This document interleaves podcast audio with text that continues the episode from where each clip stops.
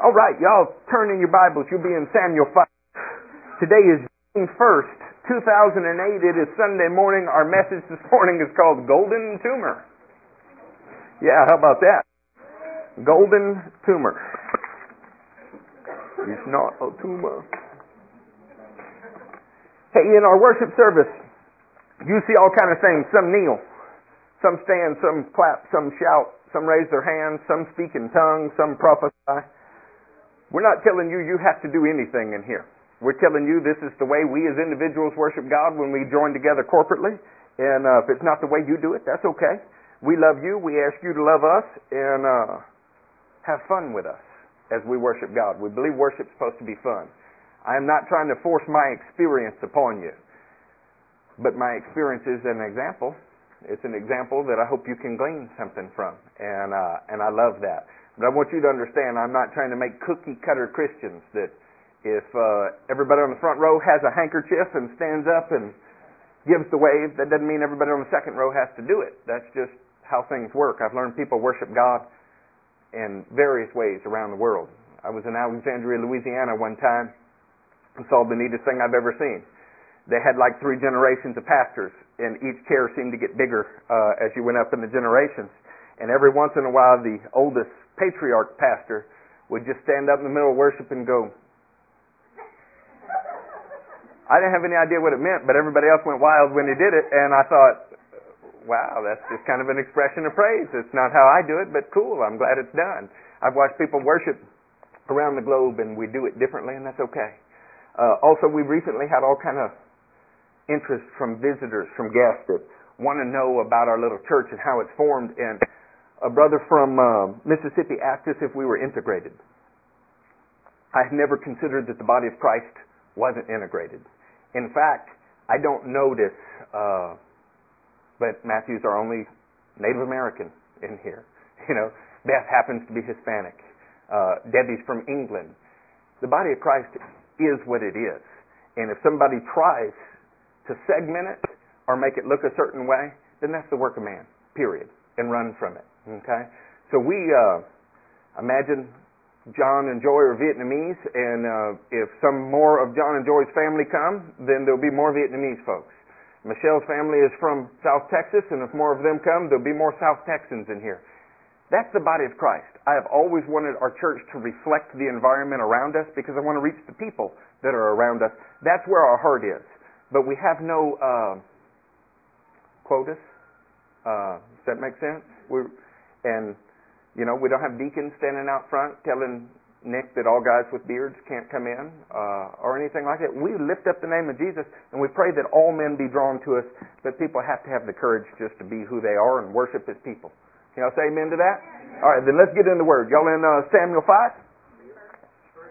First Samuel 5. Amen.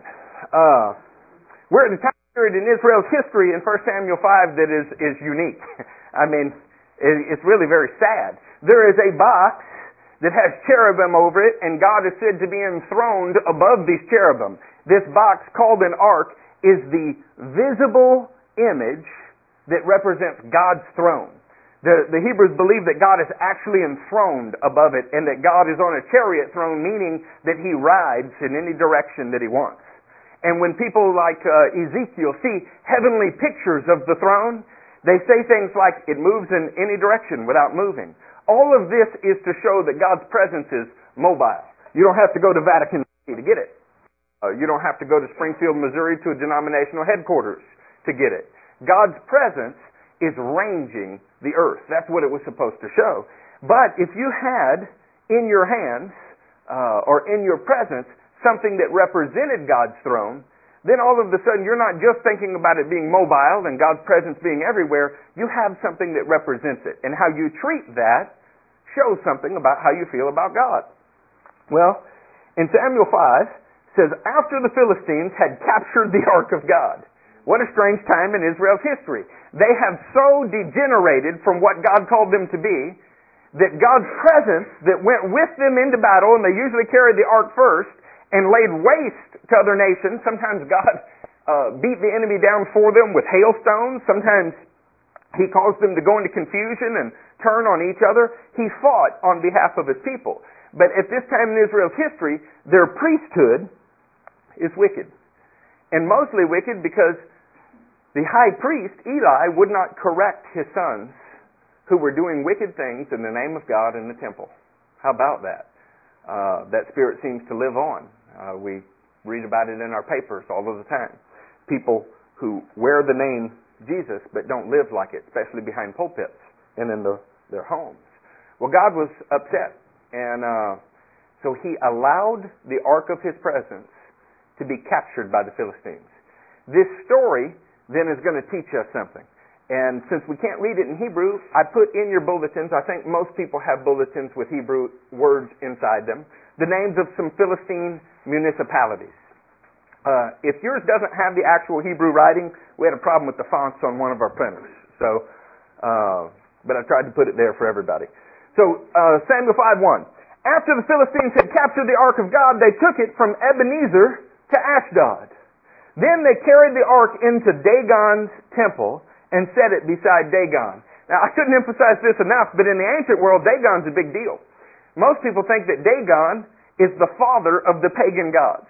Have you heard over and over and over in the Bible the word Baal? B-A-A-L? And sometimes it's Baals. It literally means the lords, the, the sirs, right? Well, ancient mythology says that the Philistines believed that Dagon was the god of all the gods we might say the Most High God. So what we see here is a counterfeit. And Dagon had the body of a fish. Aren't you glad you don't have a God that has got the body of a fish? Yeah, I always wondered what kind of fish, but uh, was it catfish? You know, was it a redfish? You know what? We could fillet him. We could go the Roman route and eat our God. Uh, so Dagon's got the body of a fish. He's got the head of a man and the hands of a man. And this fish seems to represent everything that uh, represents fertility, that represents new life, all of those things. They saw him kind of as the author of life. Isn't that interesting? After the Philistines had captured the ark of God, they took it from Ebenezer to Ashdod. Then they carried the ark into Dagon's temple and set it beside Dagon. Uh, I would ask my little boy, but he's not on the mic. He's memorized the commandments since he was young. And the commandments begin with you shall have no gods besides me, other than me or alongside me, is the idea. And now what we see is we see in uh, Ashdod a picture of the God that they worship alongside the God that the Jews worship. Can't we all just get along? I mean, it looks kind of like the United Nations in this regard. Let's just put them all out there and we'll all be happy.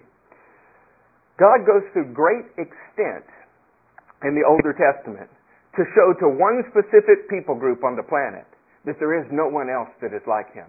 Because if this one specific people group on the planet will worship him with all their heart, soul, mind, strength, the other nations will see the greatness of this God and they will flock to him. God's goal, his desire, was always to take one special people group and electrify them, if you will, magnetize them so that all the other nations would be drawn to them. And he called that people group a nation of priests and named them Israel, princes with God. Now, the church has in no way replaced Israel's mission. But today you see that we've joined in Israel's mission. One people group called Christians who have God's presence in us that makes us different and it is supposed to draw the world to the God that we worship. Amen? No different than in Israel's history. So we have an ark of God alongside Dagon. When the people of Ashdod rose early the next day, there was Dagon fallen on his face on the ground before the ark of the Lord. Maybe it was an earthquake. Maybe this was like San Francisco. They took Dagon and put him back in his place.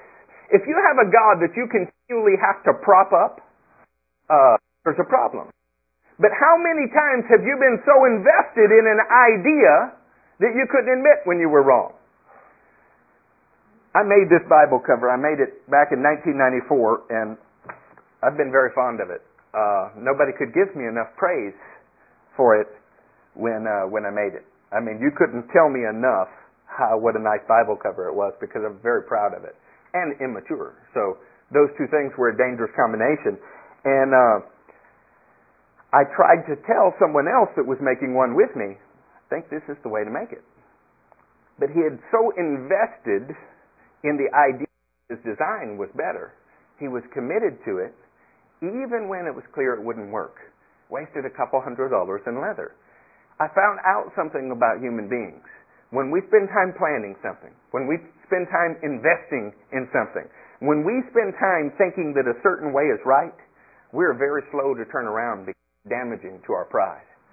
If I could tell you anything this morning, it's when God causes the miniature gods in your life to fall down in front of you on a regular basis, when you're starting to see that the things that you've put your hope in are not right, you need to be quick to repent, quick to turn around. Because the price is so high if God has to ratchet it up to get your attention.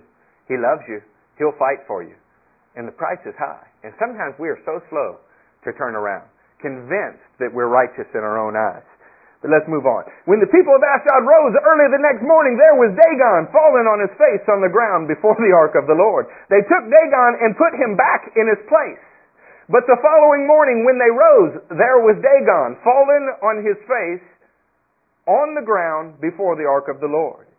His head and his hands had been broken off and were lying on the threshold. Only his body remained. Now, I don't know about you, but if I find a snake in the backyard, I'm not content just to leave it there. I'm also not content just to, to kill it. I, I always cut off its head. And uh, that's because I never want to walk out in the backyard and have to deal with that snake again. And even the snake's dead body, I don't want to bump into its, uh, what do you call those fangs, and uh, get hurt. I don't want to. So I cut off its head and go bury it or throw it away or something. And I feel like that's what God did to Dagon. He said, you know, I'd kind of like to settle this once and for all. So I knocked him over. But you know what? They keep popping him back up. These people are not all that smart. So this time, he cut off his head in his hands. Now, if you were a Philistine and all of your life you had been worshiping Dagon and said, Dagon is the father of all the gods, Dagon is the highest, in this little bitty box that's a few cubits by a few cubits that represents God, when it's set in front of Dagon, knocks him down and cuts off his head and hands, what kind of message do you think that that would send to you? And yet, saints, in our lives, if we will set the presence of God before any problem that we have, any problem, debt that you face, bad decisions that you've made, marriages that are coming apart, whatever it is, God's presence will break the head and hands off of the enemy. He always has done that for his people. He sends his presence before us to fight battles for us. Now here's what's funny, is the people of God didn't want God's presence among them. They didn't value it. And do you know how they didn't value it? How you know they didn't? They would not walk in the way that God said to walk. So God allows His presence to be taken via the ark into the heart of the enemy's territory. This is amazing. Ashdod, in Hebrew, Ashdod is a Philistine city, but the Hebrews named it Ashdod. That's what the Hebrews called it. Says the ravager. See, there's something that was ravaging God's people. God's people looked like the world. God's people had adopted too many Philistine ways. And God's people looked with envy and longing upon the lives that the Philistines had. So God's presence went and knocked down the ravager, and it broke off his head in his hands. How interesting is that? Sometimes we sit and we contemplate how big our problems are. And we lay in bed at night thinking about all the ways that we've made this so bad that it cannot be fixed. And the whole world will join in you, eh, join with you in that pity party. The whole world will. And yet anything that we fight to get into the presence of God suddenly becomes small in His sight. It's just a matter of perspective and what we get closest to. If you dwell and think about all that is wrong in the world, then that's all you'll see. It'll ever be before your eyes. If you put God's presence before everything else, you will see God's presence in everything that you do. Let's keep reading. His head and hands were broken off and were lying on the threshold. Only his body remained. That is why to this day neither the priest of Dagon nor any of the others who entered Dagon's temple at Ashdod step on the threshold. You see, guys, it wasn't supernatural. What it was is that the threshold was a little bit uneven. The carpenters who laid it, they didn't get it quite level, and there must have been a strong wind that day, or you never know, uh, but something scientific probably knocked it over, so we just won't step there. See, there's always been a spirit that explains away God's working. Have you seen miracles in your life only to have years go by and you even think upon those miracles and wonder whether it was quite like you remember it? I'm very glad that in my life many times I've had brothers and sisters there. Matthew and I were on a street called Chimes Street in Baton Rouge. A drunk man reached out to punch me in the face. And it was as if his hand hit a, a pane of glass or something in front of me. I'm wincing, all of those things, expecting for contact to come, and it didn't and frustrated, he reached out to choke me. And there was something between us. And in that moment, I realized that God had placed or something between us. And I got excited, giddy excited. And as I walked towards him, he couldn't stand it being pushed backwards. You know, as time goes on, you wonder, well, am I just remembering that wrong? You know, I was only 18. Was it just a fanciful memory? But God has provided a witness. God has provided somebody who was there with me in the beginning that saw those very same things so that the devil's not been able to steal them from me. What fellowship is supposed to be. Fellowship is supposed be that when Skip looks at Bob and says, you know, did it really happen like that? Oh yeah, brother, I remember you were in a bad way, but God delivered you and he can do it again. Take heart. The enemy's work to erase this, but everywhere this ark of God goes is going to lay waste to the enemy. Did you uh, hear that the city's name was the rabbit? Did you hear that? This turns then to Genesis. You leave your finger here because we're going to keep coming back to this. In Genesis 41, we have a story that is fairly familiar, but it's worth reading. You got to understand, ravaging is different than being pressed, different than being stressed. It's different than trying to exterminate you. This word ravaging is really a nice way to say assaulted in a uh, bad way. You understand what I'm trying to tell you without saying ugly things in front of the kids? The biblical word ravage has to do with an assault. Uh, you usually think of it as male on female, an assault. Okay?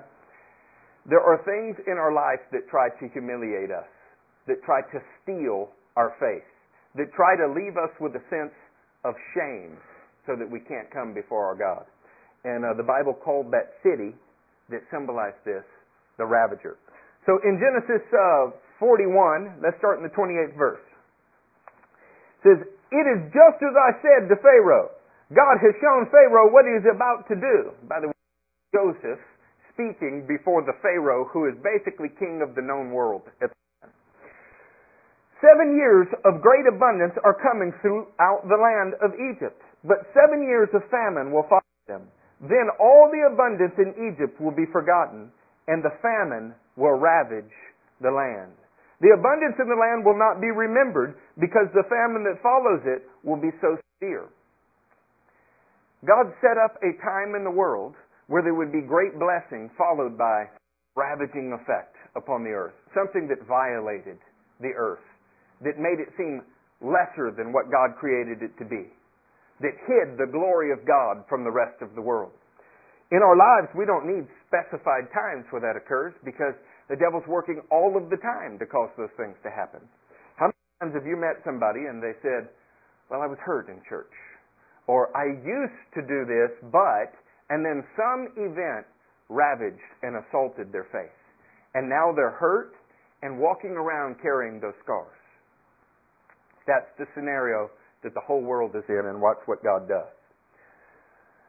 The reason the dream was given to Pharaoh in two forms is that the matter has been firmly decided by God, and God will do it soon.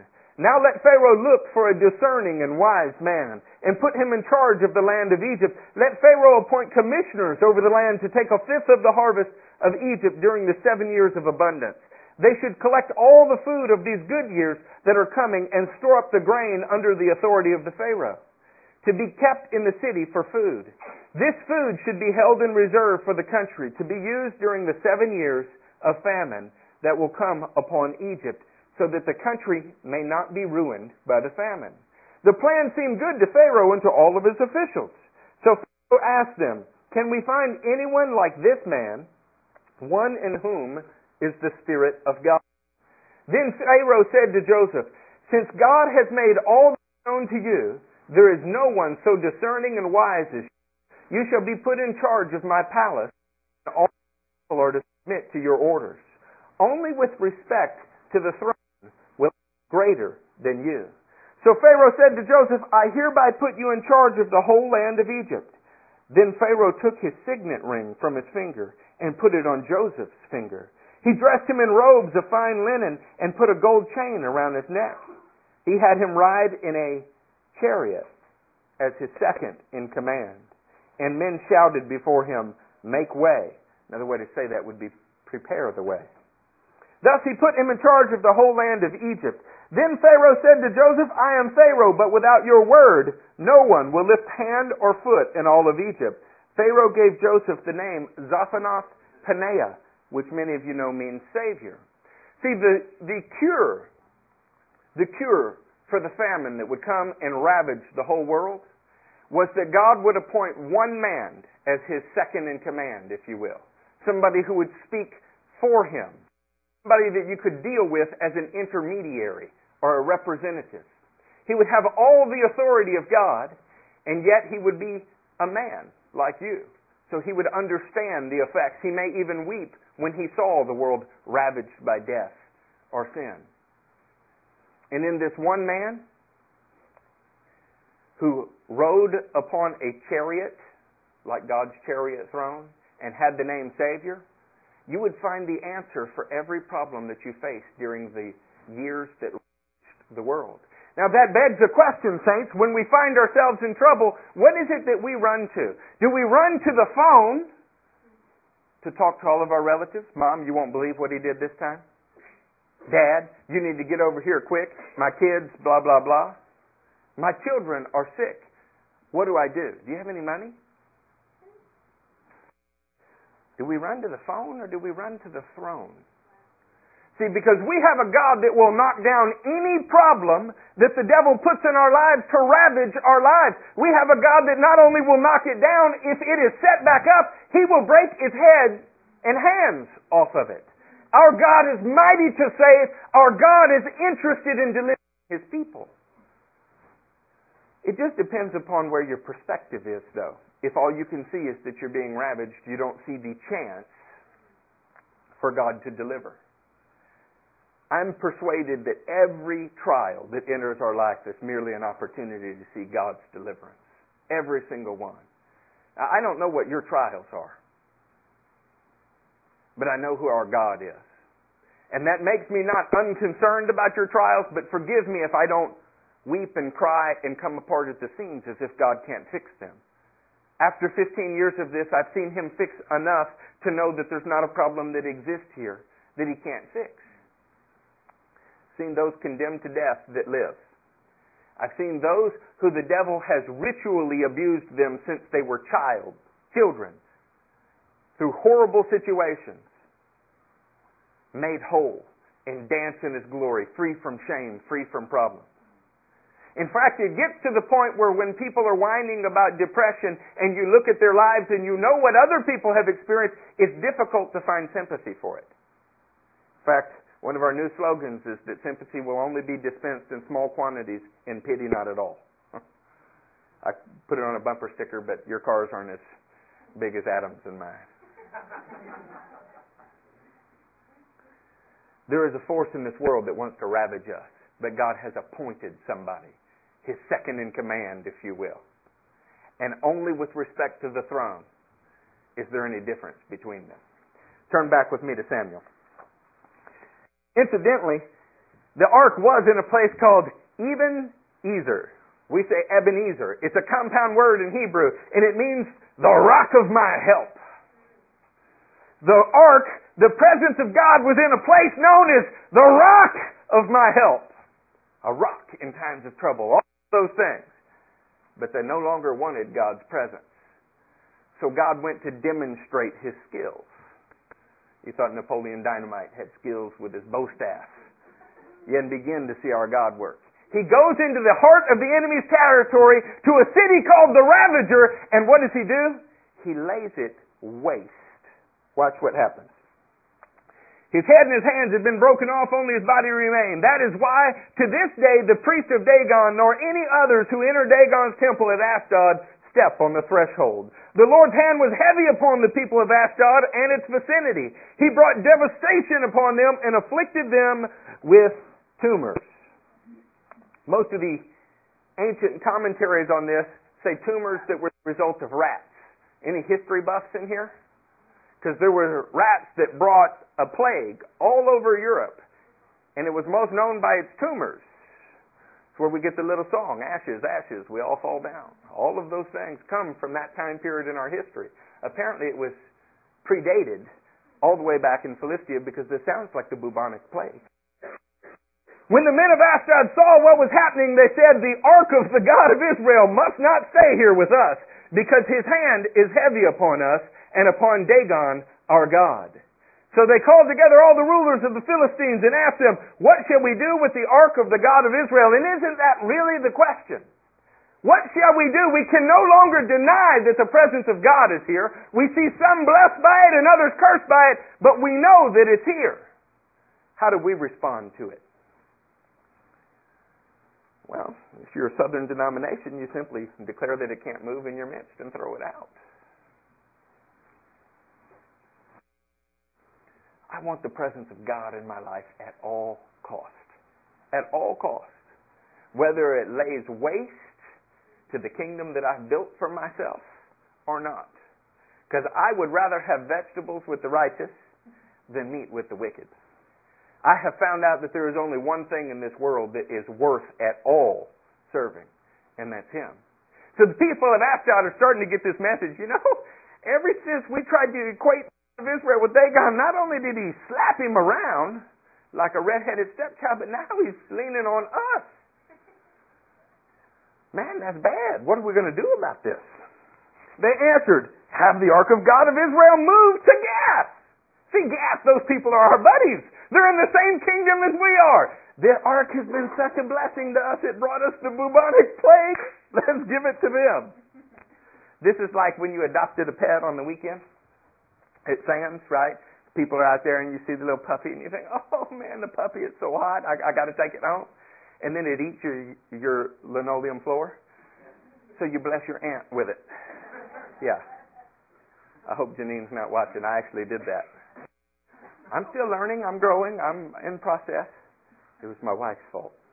so they said, let's send it to Gath. Now, I have this opinion that this idea was not their own. What God wanted to do was have His presence sent from place to place to place in Philistia.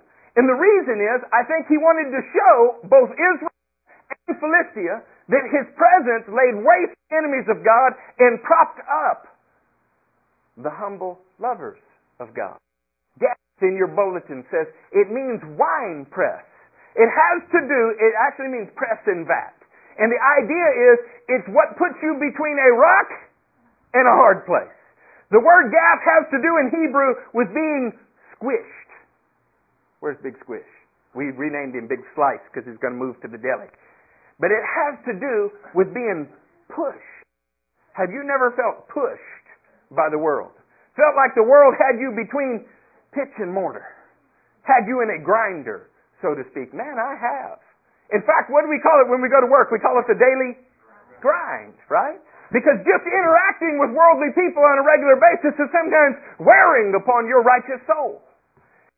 And before long, you might find that it's refining you. And that while your soul is righteous, you still have some tendencies that aren't. At least I find that. I'm sure that y'all don't. So we're in Gath, city of the wine press. Let's see how Gath fares. They answered, Have the ark of God of Israel moved to Gath. So they moved the ark of the God of Israel. But after they had moved it, the Lord's hand was against that city, throwing it into great panic. He afflicted the people of the city, both young and old, with an outbreak of tumors. Hmm. Seems that no matter where God goes, whether he's in the city that ravages his people, or whether he's in the city that puts his people between a rock and a hard place, God's not afflicted. What could be the overwhelming message there for you? Do you think maybe God is trying to say your problems are not as big as he is? That what ravages you, what puts you in a wine press, squeezing every last little ounce of your life out, is not a problem for him at all? Maybe he wants to show you that he can knock it down for you if you will simply dwell with his presence. Did you know there's not an Israelite with the ark at the moment? That's right, saints. God doesn't need you. You just get to come along. I have a preacher friend who was asked to come speak at a place because of the great numbers of people that were being saved when he spoke. Now, truthfully, there were not great numbers of people being saved when he spoke. There were great numbers of people coming from the audience to the altar. Most of them came to the altar centers and left the altar centers. But he was in a denomination that greatly valued numbers. Y'all understand what I'm saying? They put little plaques on the wall. They had high attendance Sundays, those kind of things. And a great revelation in his life was he was asked to come speak somewhere because of his reputation as an evangelist. And when he got there, during the worship service, he felt that he hadn't felt in a long time. He felt the presence of God strongly upon him. And the presence of God spoke to him in a still small whisper and said, Rick, you don't know his last name won't matter. Matt does. I don't need you. Stand up and give the altar call and sit down and shut up. He's, but Lord, they are expecting a performance here. He said, I don't need you. Give the altar call and sit down and check it. Shut up. Doesn't it sound better in Hebrew? Check it. To this man's credit, he stood, he gave the altar call, and 90% of the seats got empty quick. And they had a revival in that place. This began a transformation in this man's life. Now, I don't know where he is today with Jesus, but I know what he was then was a paid hireling and a miserable human being. But what he had the chance to be after learning that lesson was somebody who was in the employ of God and empowered by His Spirit. And I was proud that he took that step. God doesn't need us. He doesn't need us at all. We need Him. The most difficult times in our life are when we intellectually acknowledge that God is there and that we love Him and that He's awesome, but our life acts as if we don't need Him because we don't invite Him to our parties and we don't take Him with us on our dates. And He doesn't really dwell in every area of our life. He just dwells in the compartments that we like to keep Him. I taught a meeting the other night. I wonder which of those girls would like to be picked up fine suit, nice, nice looking young man, out to a nice dinner. Proclaim love, faithfulness. There is nobody like you, sweetheart. But every other day of the week, could care less, didn't want you around, didn't want to talk to you. Maybe embarrassed of you if other friends saw you. A lot of people's relationship with God is very much that way. They're proud of Him on Sunday while they're all in their best clothes and telling each other lies. But during the week, He has no real presence in their life. This cannot be. It can't be. You can look like a sheep, but if you got canine teeth, my friend, we need to repent. There has always been that in the church. I was one of them for a long time till I realized what was at stake not only my soul, but the souls of other people, and I began to care. How about that? The wine press. Keep your hand here in Samuel. I want to read you something in the book of Isaiah. We'll be in Isaiah 63.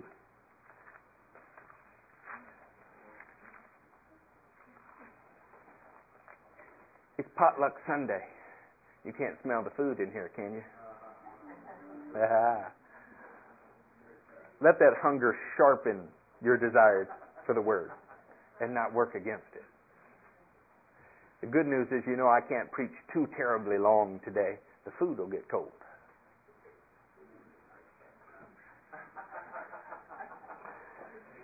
Thank you there, young Mays. All right, y'all in Isaiah 63, the wine press. Who is coming from Edom, from Bozrah, with his garment stained crimson? Who is this robed in splendor, striding forth on the greatness of his strength? It is I, speaking in righteousness, mighty to save. Whose name means mighty to save and spoke righteousness? The Hebrew word Yeshua, Jesus. Why are your garments red like those of one treading the winepress? I have trodden the winepress alone. From the nations no one was with me. I trampled them in my anger and I trod them down in my wrath. Their blood spattered my garments and I and stained all my clothing. For the day of vengeance was in my heart and the year of my redemption has come. I looked but there was no one to help me. I called that no one gave support. So my own arm worked salvation for me and my own wrath sustained me. I trampled the nations in my anger. In my wrath, I made them drunk and poured their blood on the ground. Before I read you the second half of this, the world thinks that they're in control. They think that they're the ones that bring the pressure. That we'll find out much differently. Our salvation includes retribution. And what I mean by that is not that we have an angry spirit, not that we're hoping. In fact, you learn to pray for your enemies so that they don't fall under God's wrath because you know what they don't know. Although they're stepping on your neck now, there is a day when God will trample down all of the enemies of God in His winepress. I will tell of the kindness of the Lord, the deeds for which He has been praised, according to all the Lord has done for us. Yes, these many good things he has done for the house of Israel according to his compassion and many kindnesses. He said, Surely they are my people, sons who are not false to me. And so he became their Savior. In all their distress, he too was distressed. And the angel of his presence saved them.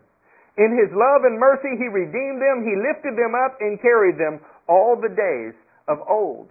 I didn't read you that to picture Jesus as bloody. But I want you to understand the truth is there is a point in history where he becomes angry with those that have been angry with you and with his people. Those who have stood against Israel and those grafted into Israel. And they get a dose of what they've been given. I don't want to find myself in that group. Have you heard all of your life that God is a God of love? Well, he is also a God that tramples down the nations that stand against him. He's also a God that is just enough to punish eternally. That's no small thing. I talked with a believer this week that said the fear of God came upon them and it's like their head came out of a fog. I understand exactly what that's like. It's so easy. There's a dulling influence all around that says you don't have to be that serious about God. Look around. How many churches are on this road? And some of them very good, I'm sure, full of people that really love the Lord. I'm not saying otherwise.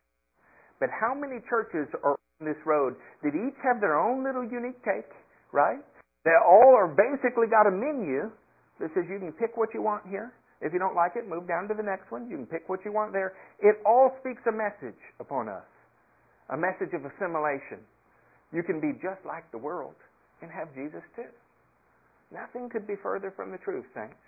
If you want His presence to knock down your problems, you have to be wholly devoted to Him. We have to resist that worldly assimilation. And it's all around us all of the time. And I'll tell you one worse. It's inside you. It's your natural tendency.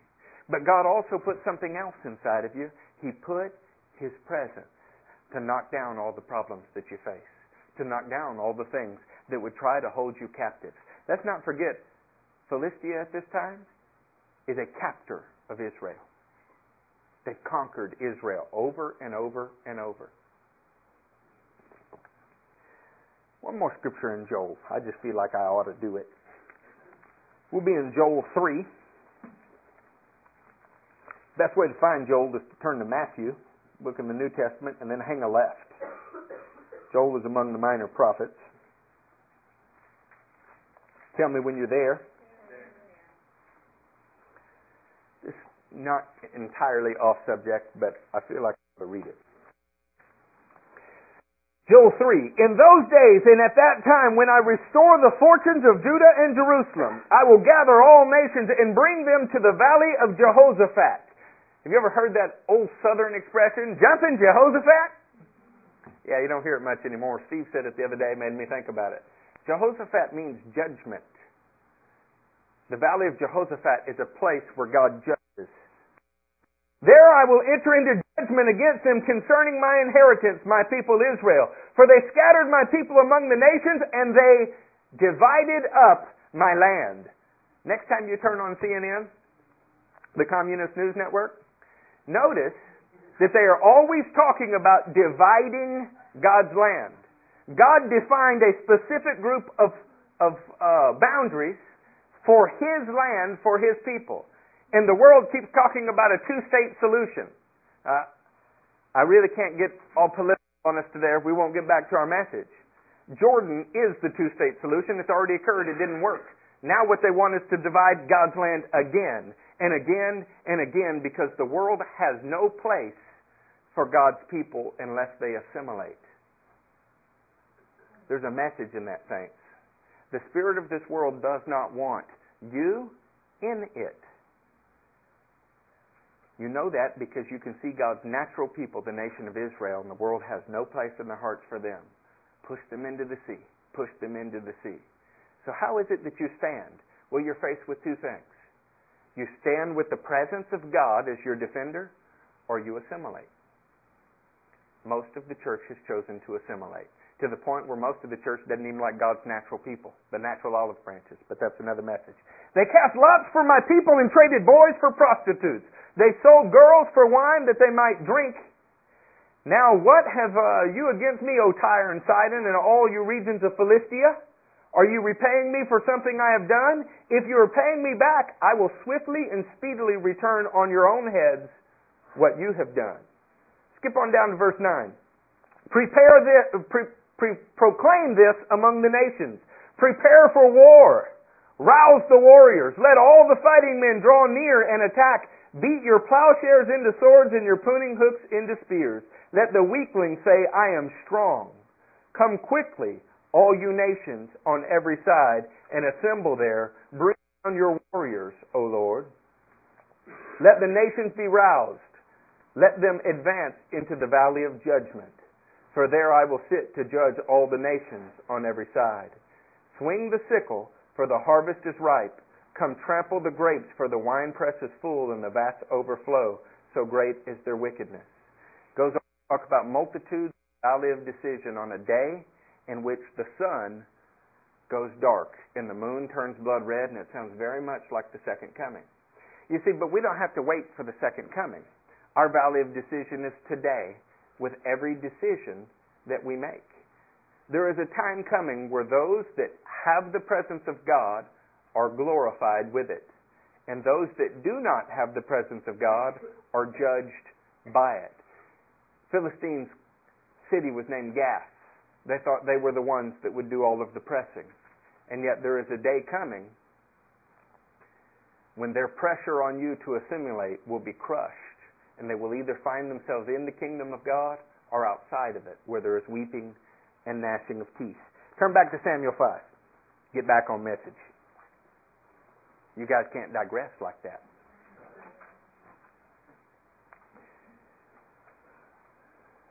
Verse 10.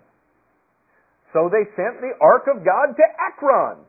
As the ark of God was entering Ekron, the people of Ekron cried out, They have brought the ark of God of Israel around to us to kill us and our people. Isn't it great how the world treats their own?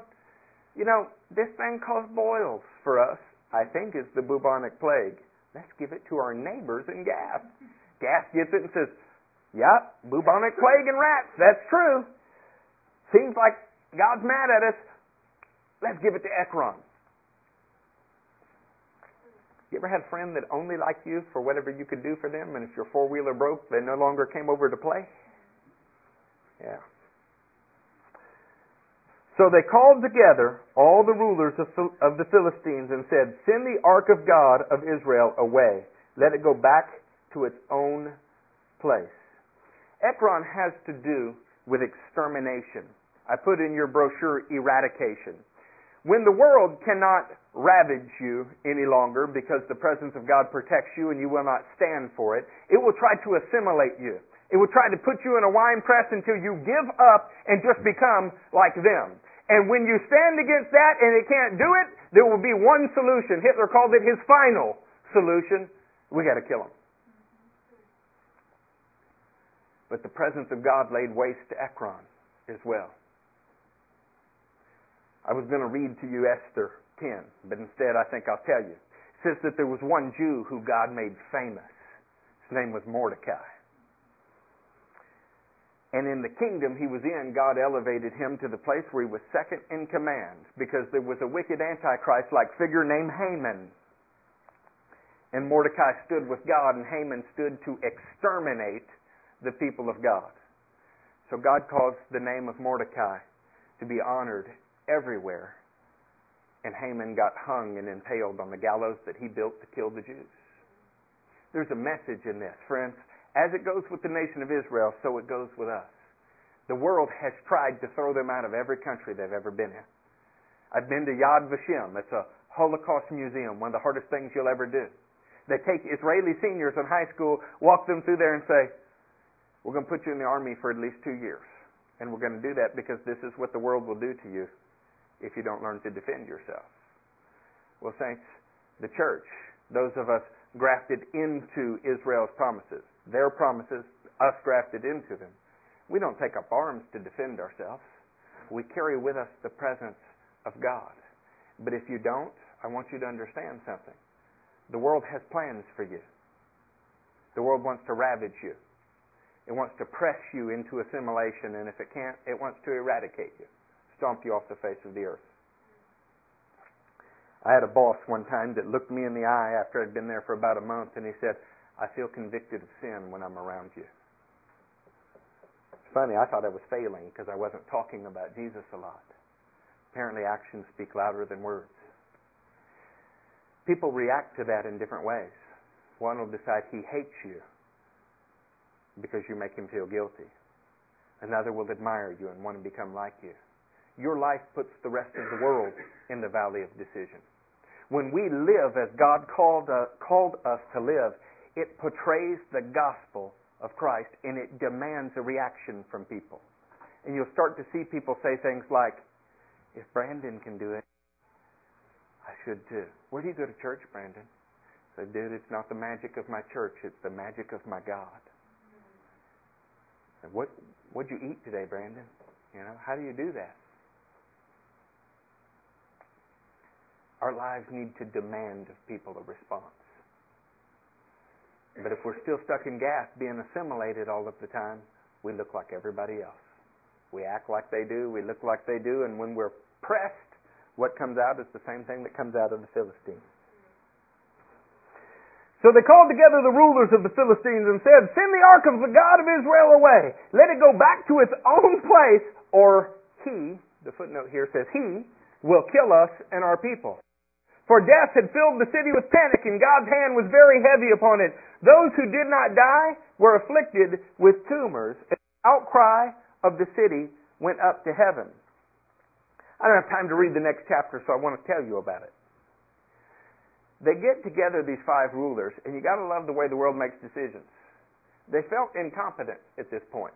They're pretty well failing their cities. They've brought the bubonic plague upon all of them. So they said, you know what we'll do? We'll get a cart, we'll put the ark on it, and two cows, two milk cows. And we'll let the cows make the decision for us. Isn't that funny? The world in all of its wisdom, when pressed by God, when pressed, when they're not in control, they're not the ones squeezing you. They resort to animal-like decisions, don't they? Whatever feels best, whatever's easiest.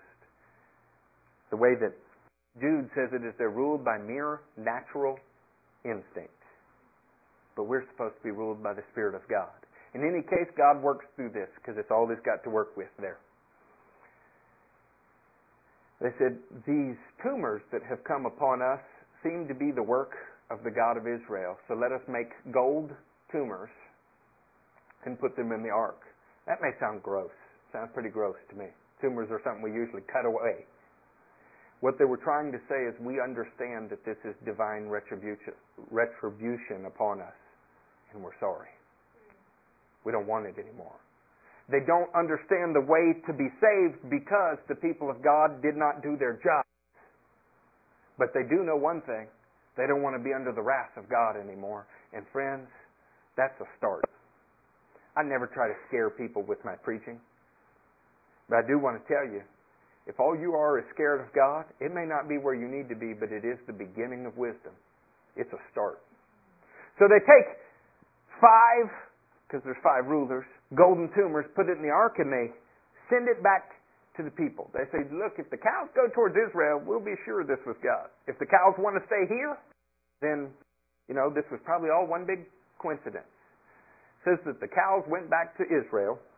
They went to a city called Beth Shemesh, and it said that they lowed all the way. Isn't that funny? Lowed all the way. Well, I'm not, you know, a King James kind of guy, and I wasn't real sure what lowed was. It's the noise cows make. They blew the horn, so to speak, the whole way, saying, the ark of God all by itself just whipped five Philistine rulers in three different cities and has now plundered them and is coming back with their gold, guys. Beth Shemesh Beth Shemesh. Beth is house. Shemesh is brilliant light. Brilliant light like the sun. It usually means sun. See, the ark of God was in the place that is the rock of help, but they didn't want it.